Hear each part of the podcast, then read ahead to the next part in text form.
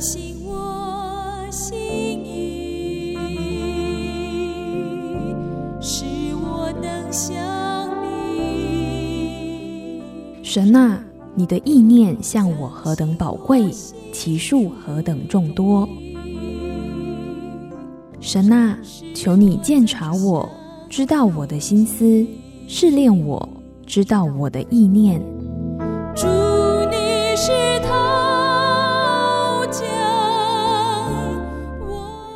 欢迎收听由钟荣凯牧师为您主持的《清醒的心》。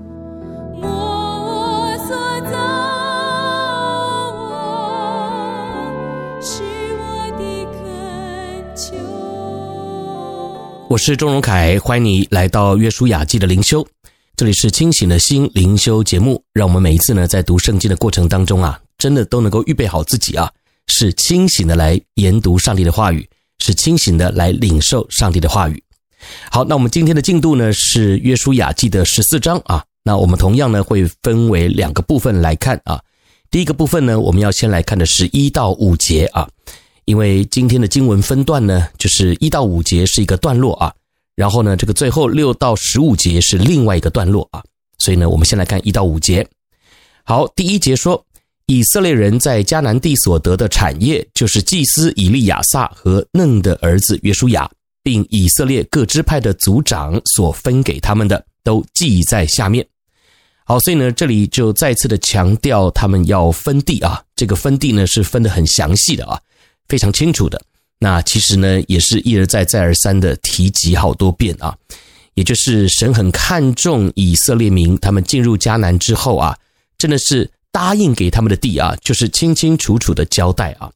好，那记在下面第二节开始啊，说是照耶和华借摩西所吩咐的，把产业拈阄分给九个半支派。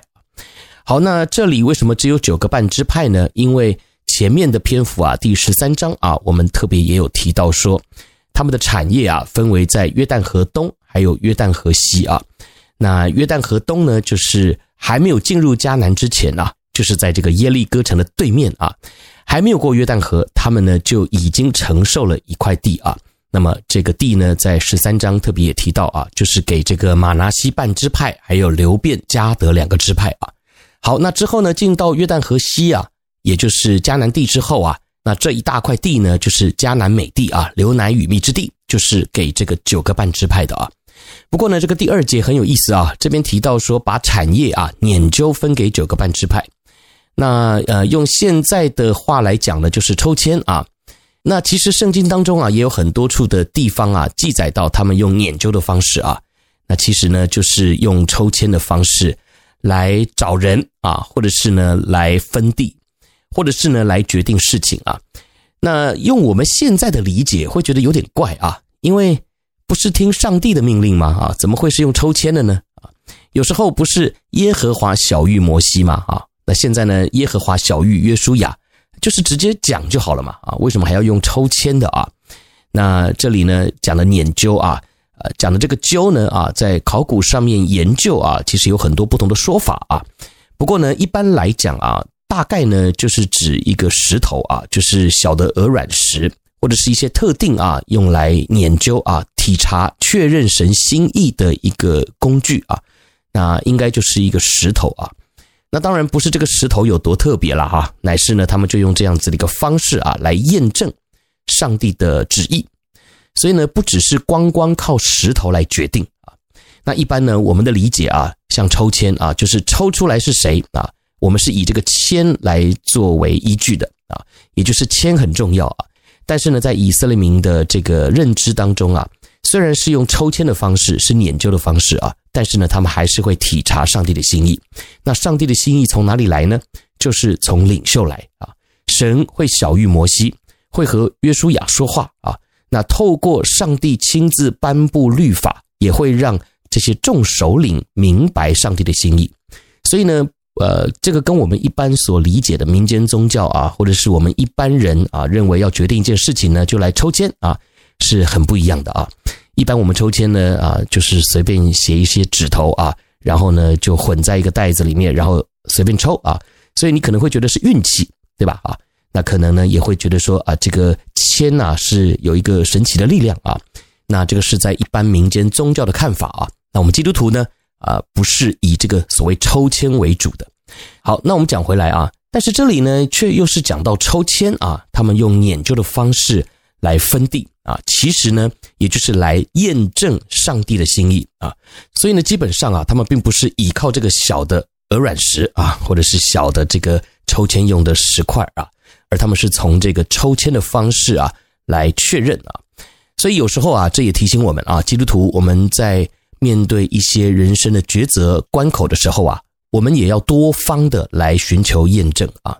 除了透过祷告啊来领受这个决定是不是平安啊，这样的一个方向是不是心里有平安之外呢，也可以透过很多不同的方式来验证。比如说，呃，牧师在讲台信息当中，诶，刚好有几句话啊，就是切中了呃你心里面现在所正在想的事情啊。那我说是多重的验证啊，不只是透过牧师讲台的信息、敬拜的诗歌，或者是在祷告当中神对你说的话一个感动啊，甚至有时候啊看电影啊、呃看电视剧啊，或者是呢 在呃路上啊突然你看到一句话啊，也都有可能成为上帝对你说话的一个凭据啊。所以呢，我们的神啊绝对不是活在教堂里面的神啊，我们的信仰呢也绝对不能够。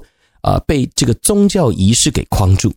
常常我们基督徒啊，呃，会被人家诟病的地方呢，就在于啊，你们基督徒啊，通常都只是在教堂里面是基督徒啊，出来之后呢，聚完会之后啊，回到这个工作职场啊，回到学校，回到家里面啊，那跟我们呢，这个一般没有信耶稣的人呢，是没有什么两样的啊。那讲的难听一点啊，就是没有榜样啊，没有活出那样的一个见证啊，那实在是很亏欠。所以呢，我想我们基督徒面对生命当中的抉择的时候啊，我们呢应该要有一个敏锐察觉的心啊，也就是啊，我在教会里面常常会看到基督徒啊，面对到生命当中的抉择时，他们就是来祷告，然后呢，祷告完就不管了啊，说好听的呢就是交托仰望神啊，但其实呢，我每次看这种人啊，他们就还是没有信心啊，也不快乐啊，然后呢，面对这个即将发生的事情也不期待啊。甚至还是在担心害怕，他祷告完了还担心还害怕啊？那我并不是说担心害怕不可以了哈，这个之前我们前面也提到了，但是呢，他的表现呐，就好像是没有祷告过一样啊，好像是心中没有神一样。所以呢，今天我们要回到这个信仰的核心当中来看啊，以色列民他们其实不是完全靠抽签啊，他们呢是有神对他们说话的民族，也就是。他们确认上帝心意的方式有很多种啊，所以今天我们基督徒也是一样啊。你要听到上帝的声音，那你的频道就要打开来啊。就像啊，你在收听节目啊，如果你电脑不开啊，手机不开啊，或者是呢，你这个收音机不打开来啊，不把频道调到我们佳音电台的频道，那基本上你也收听不到节目嘛啊。所以今天我们基督徒也是一样啊，你不是只是祷告了，然后呢，你没有把这个接收器打开。啊，也就是你根本就没有渴慕听到上帝的话，你没有仔细敏锐的去察觉神在你生活当中所布下的一些线索啊，那怪不得很多时候啊，我们基督徒名为基督徒啊，也是会去聚会，但是呢，我们却没有办法听到上帝的声音，也没有办法确认上帝的心意啊。那我觉得呢，这就很可惜了啊。好，所以呢，这个第二节啊，讲到他们是把产业啊碾阄分给九个半支派啊。那透过这个抽签的方式，你要想啊，如果呢就是纯粹抽签呐，那肯定会有人有意见嘛啊！你说我们重抽一遍啊，这个不公平啊！那为什么现在呢？诶，你会发现大家都非常的顺服啊，也就是甘心的领受啊，然后就是进到所分配给他们的土地。原因就在于抽签不是唯一的方式啊，而是呢透过体察上帝的心意、圣灵的感动、多方的查验。那他们呢，也就确认这就是上帝要给他们的地啊。好，那我们接下去看第三节。原来摩西在约旦河东已经把产业分给那两个半支派，只是在他们中间没有把产业分给另一位人。那这里呢，啊，除了是提到刚才我们讲到约旦河东跟约旦河西啊，他们都分别有不同的支派在承受产业之外呢。还有另外再次的提到啊，说这个利未人呢是没有产业的啊，是没有地业的啊。那这个呢，我们之前也提到了啊，因为利未人他们的产业呢就是耶和华神自己啊。好，第四节，因为约瑟的子孙是两个支派，就是马拿西和以法莲，所以没有把地分给利未人，但给他们城邑居住，并城邑的郊野，可以牧养他们的牲畜，安置他们的财物。好，那这里讲到约瑟的子孙是两个支派啊，就是马拿西还有以法莲啊。那这个相关的故事呢，我想大家可以回去啊看创世纪，因为呢，我们都知道。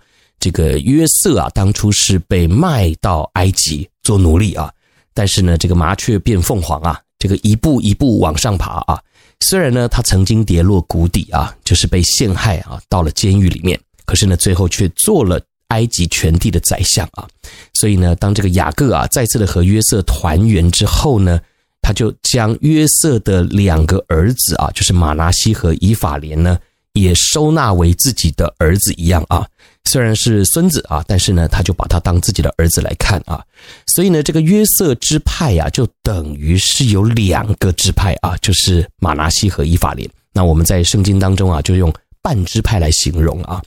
好，所以呢，当我们把这个时光啊倒流啊，回到当时约瑟所经验到的啊，那实在是很冤枉啊，实在呢啊，你也可以说很倒霉啊。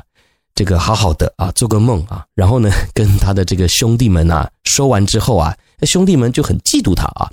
你被爱还会被嫉妒啊，所以呢，这真的是里外不是人啊。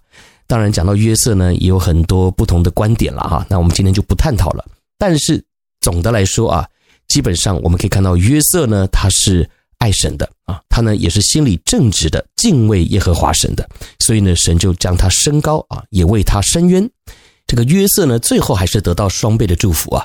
所以你看啊，神是不偏待人的啊，只要你愿意在上帝的面前忠心侍奉，带着一颗清洁的心，单纯的来仰望神，神最后呢会为你伸冤，并且呢也会大大的赐福给你啊！好，那我们接下去看啊，第五节，耶和华怎样吩咐摩西，以色列人就照样行，把地分了。好，那在这里呢，一样是一贯的记录方式啊，就是神怎样吩咐摩西，然后呢。约书亚一样也是传承这个摩西的命令啊，所以一贯的不改变啊，不是说这个权力转移之后啊，诶，我现在当领袖了，那我有我的想法啊。那这里呢，虽然在记载上面啊是跳过了约书亚啊，但是呢，你要想嘛，现在的领袖是谁？是约书亚嘛啊，所以呢，以色列人就照样行，把地分了，意思就是啊，约书亚就是遵循过去摩西领受到的意向啊，领受到的指示啊。那现在呢，就是一一的啊，去把它执行了啊，把地分了。好，那我们先休息一下啊，这是我们先读到的十四章的一到五节，我们一会儿再回来。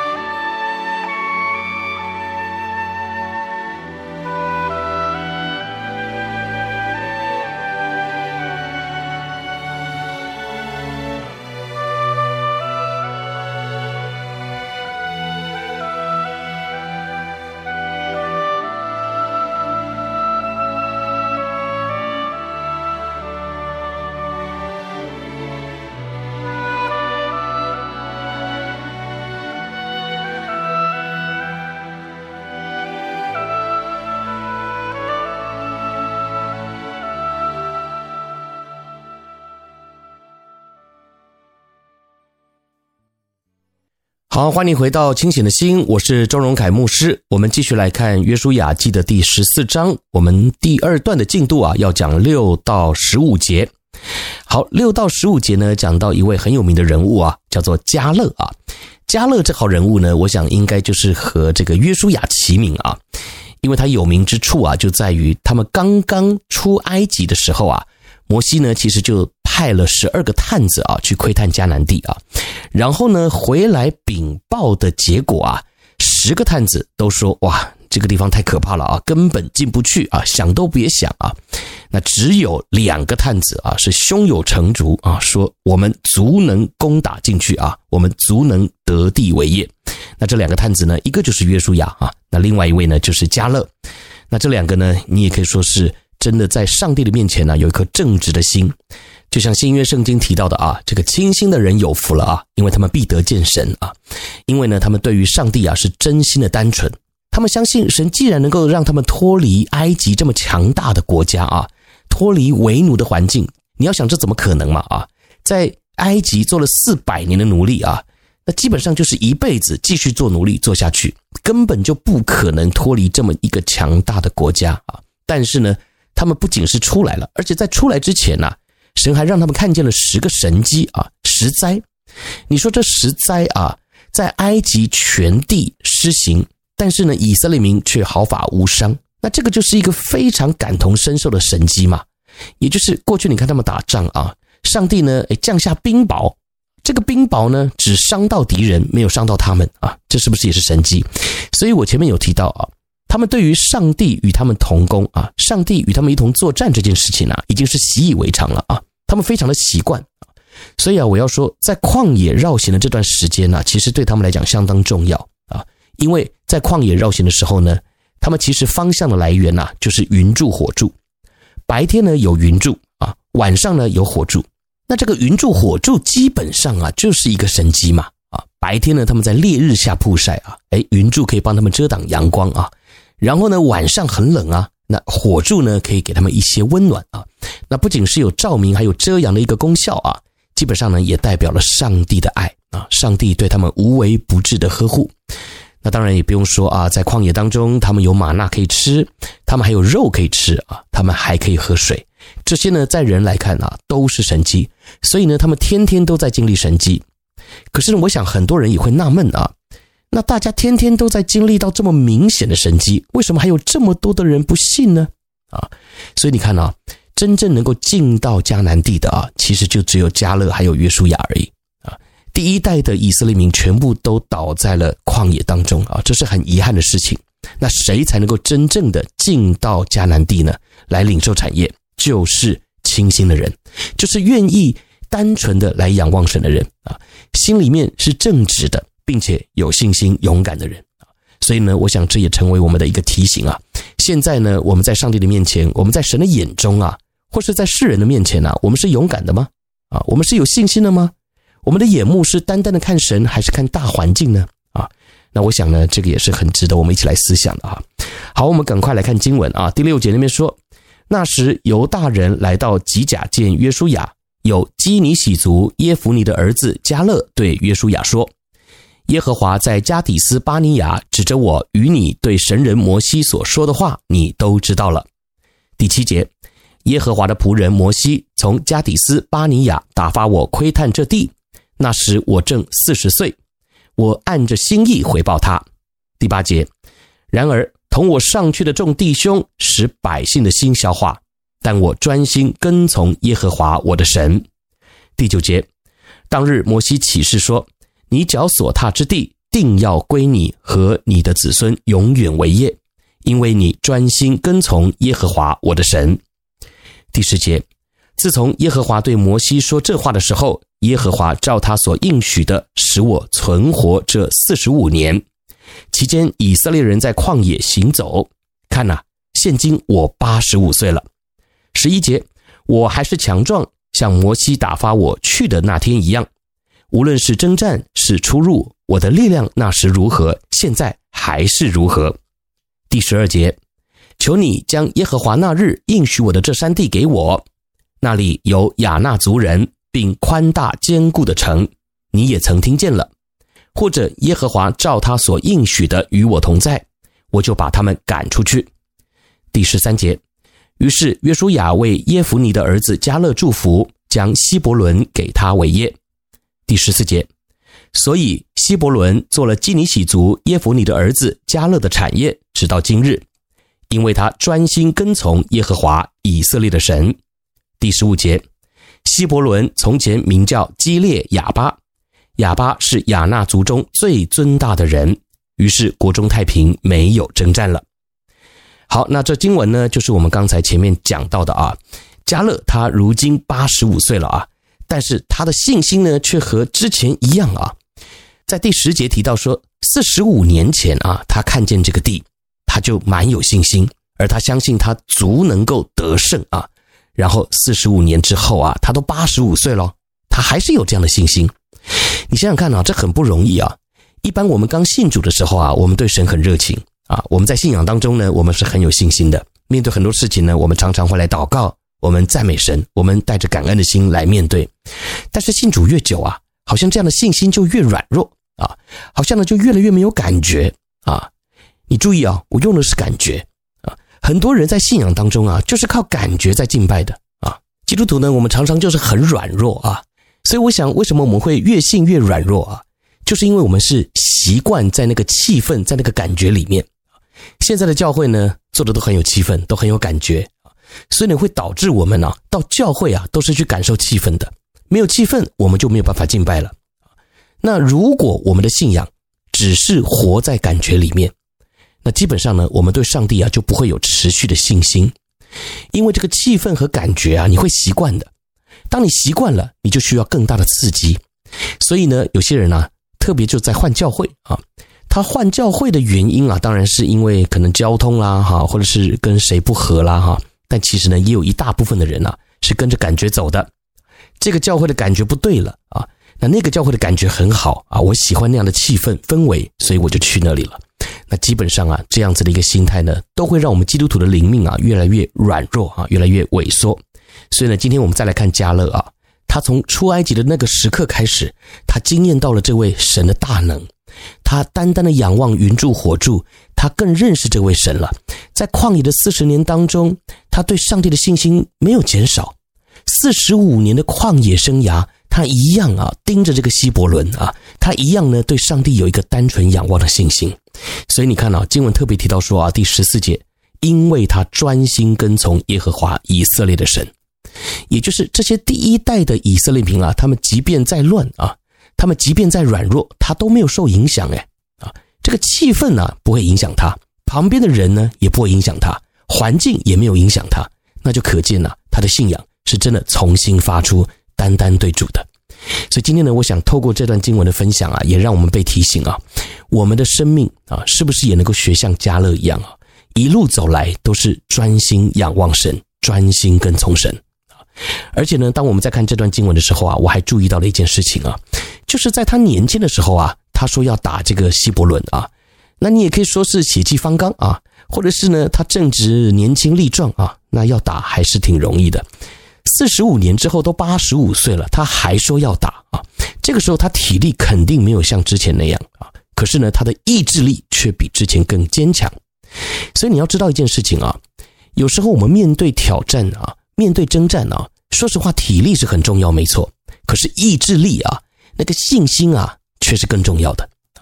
迦勒他之前的体力很好，他说要打啊，但是没有打，对不对？现在他八十五岁了，这个体力肯定不行了。这个不行呢，是跟他四十五年前比啊，那肯定现在差嘛。可是现在他的信心，他的意志力，他要拿下希伯伦的决心呢，我相信是比以前更强的，因为他又更认识神了。他又看到更多上帝的作为了，所以我觉得这个很重要啊。有时候我在教会常常听到啊，哎呀，这个我老了啊，让年轻人来做啊，或者是呢，哎，这个事工我不行了啊，以前我还可以，现在我不行了啊，等等之类这样的话，我觉得是啊，有一点可惜的。看看迦勒，他的体力不行，但他的意志力更强了啊，他的信心更强了。他的企图心更强了，是在灵里的企图心啊，是按着上帝的心意去执行的企图心更强了。所以呢，这难道不是我们的榜样吗？啊，我想啊，这也是我们的提醒啊。特别呢，你在经文当中还看到啊，亚衲族人啊，有宽大且坚固的城。亚衲族人就是巨人呐，啊，是不容易攻下来的。可是呢，面对巨人。他可以毫无恐惧的啊，有如此般的信心，可见呢，他真的就是专心跟从主的人，因为他知道打仗的不是他，而是耶和华神，神才是他们军队的元帅。好，所以呢，今天我们读到迦勒啊，愿我们每一位呢，也都能够得到迦勒的勇气还有信心哦。我们一起来祷告，爱我们的天父上帝，我们谢谢你，透过这段故事的记载，也让我们再一次的想到，生命当中我们面对征战的态度，比我们现在的能力、体力更重要。或许很多时候我们会觉得力不从心，因为我们年纪渐长；或许我们的技术不如人，我们的资源也不多。